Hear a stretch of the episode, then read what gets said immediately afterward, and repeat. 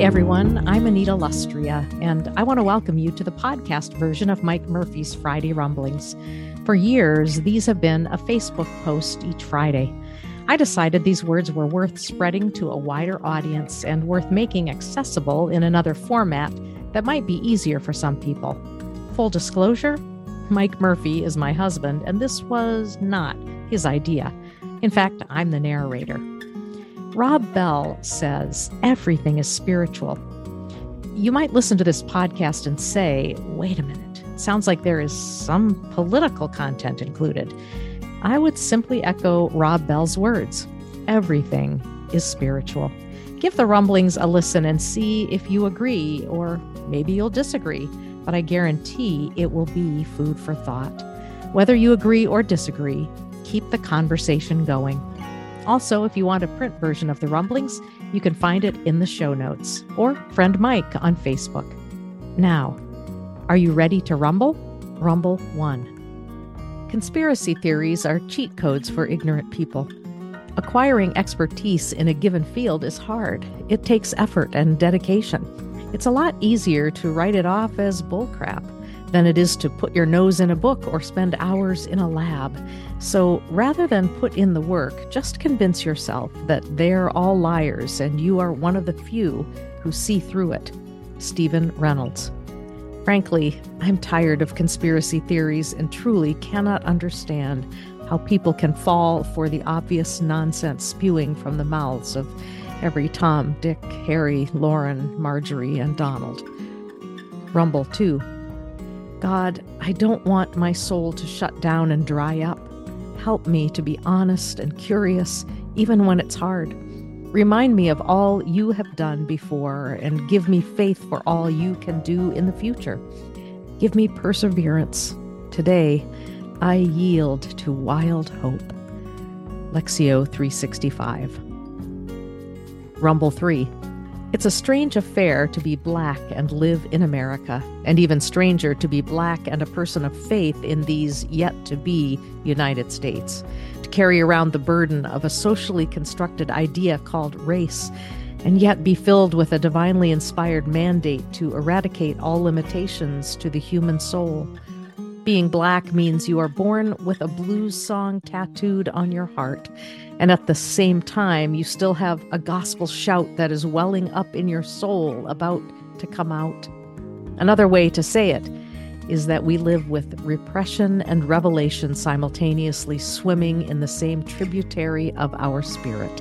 There is nothing more confusing to the postmodern personality, to the millennial sojourner, than to have to exist between the strange life of dealing with your blues and gospel all the time madness and ministry, chaos and Christ. My father heard an elder in Georgia say it this way when he asked her, How are you doing, mother? She said, I'm living between, O Lord, and thank you, Jesus. Reverend Dr. Otis Moss III. Born with a blues song tattooed on your heart, and at the same time, you still have a gospel shout that is welling up in your soul. I'm living between, oh Lord, and thank you, Jesus. Amen, amen, amen. Rumble 4. If change is to come, it will have to come from the margins. Wendell Berry.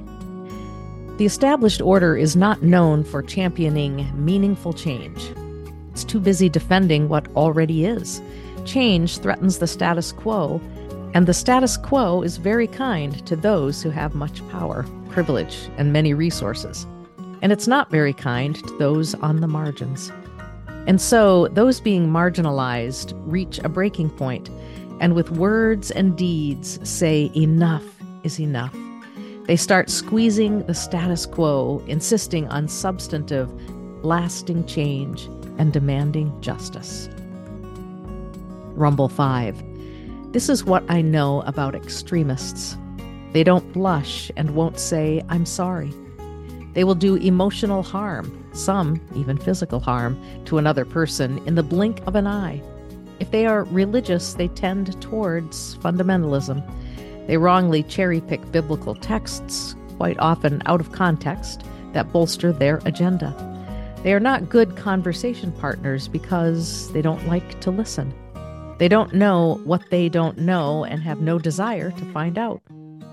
You know what makes me both sad and angry? Rather large segment of the evangelical church has become a shelter and a launch pad for extremism, and in the process linked the message of Jesus to hate and deceit. It has normalized the words and behavior of truly awful people, in effect, canonizing them. Rumble 6.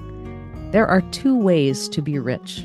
One is by acquiring much, and the other is by desiring little. Jackie French Koller. Our desires are what drive us. If our desire is to have a lot of stuff, wealth, and prestige, we'll develop a game plan to get there. We'll do whatever it takes to get what we desire the most, even if it's not good for us and hurts others. Something satisfying happens when we discover that less is oftentimes more, and living in simpler, saner ways is quite enough. Rumble 7. I am talking about just holding the tension, not necessarily finding a resolution or closure to paradox. We must agree to live without resolution, at least for a while.